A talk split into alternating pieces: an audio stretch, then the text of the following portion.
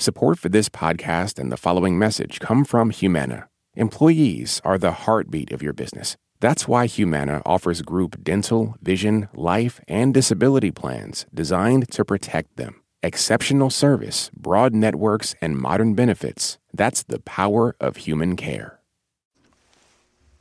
Live from NPR News in Washington, I'm Shay Stevens. The Labor Department's latest report on consumer prices is due out this morning. NPR's Scott Horsley reports that it's expected to show that inflation continued to ease in January. Forecasters think the annual inflation rate dipped to about 2.9% in January. That would be the smallest price hike in nearly three years.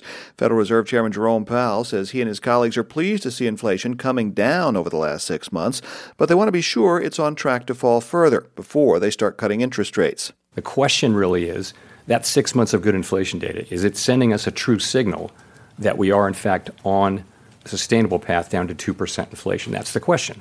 And the answer will come from some more data that's also good data. Powell says a rate cut in March is unlikely, but markets think the central bank could be ready to start cutting interest rates in May or June.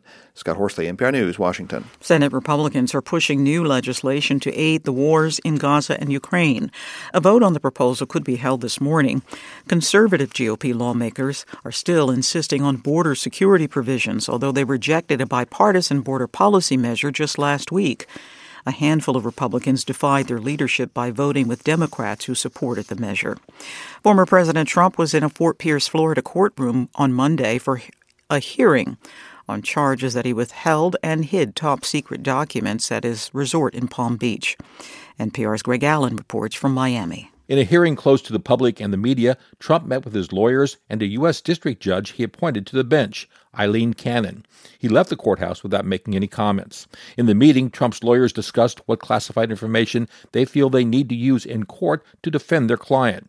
Trump faces 40 charges for withholding and hiding from investigators classified documents he took when he left the White House. Prosecutors met separately with Judge Cannon. In cases like this one that involve national security, the government typically seeks to prevent or at least limit the disclosure of classified information. Trump's criminal trial was slated to begin in May. These hearings and other pretrial proceedings are expected to push back the start date. Greg Allen, NPR News, Miami. Authorities are considering possible motives for Sunday's attack at the Lakewood megachurch in Houston, including the shooter's past mental health issues. A woman identified as 36 year old Genesse Moreno opened fire shortly before afternoon services. Houston Mayor John Whitmire says local officials are beefing up security in wake of the attack. I would also like to emphasize we need to continue to be aware of mental health issues in our community, indications that mental health played a role in an early investigation. Moreno was killed by two off duty police officers who were at the scene. Two others were injured, including Moreno's seven year old son, who remains hospitalized with a gunshot wound to the head. This is NPR News. Israeli forces say they rescued two hostages Monday after storming a heavily guarded apartment in the southern Gaza city of Rafah. At least 67 Palestinians were killed in the raid, mostly due to airstrikes.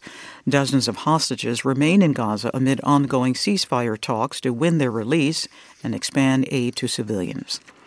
Indonesians are going to the polls today to choose a new president. As NPR's Julia Simon reports, the election in the world's third largest democracy has potentially big stakes for the climate. Indonesia is the world's biggest nickel producer, a key mineral for making steel, and more and more solar panels and electric vehicle batteries. The problem is Indonesia is powering much of its growing nickel processing industry with new coal plants. Candidate Prabowo Subianto owns a coal and energy business and wants to increase the coal powered nickel industry. It isn't just coal. Prabowo is campaigning to build more farms for food security, a process that has driven deforestation. He's also pushing bioenergy, using plants to make fuels. But growing lots of crops like palm oil for bioenergy can also drive more deforestation. Julia Simon, NPR News. U.S. futures are lower in after hours trading on Wall Street. On Asia Pacific markets, shares are mostly higher, but down a fraction in Hong Kong and up nearly 3% in Tokyo. I'm Shay Stevens. This is NPR News.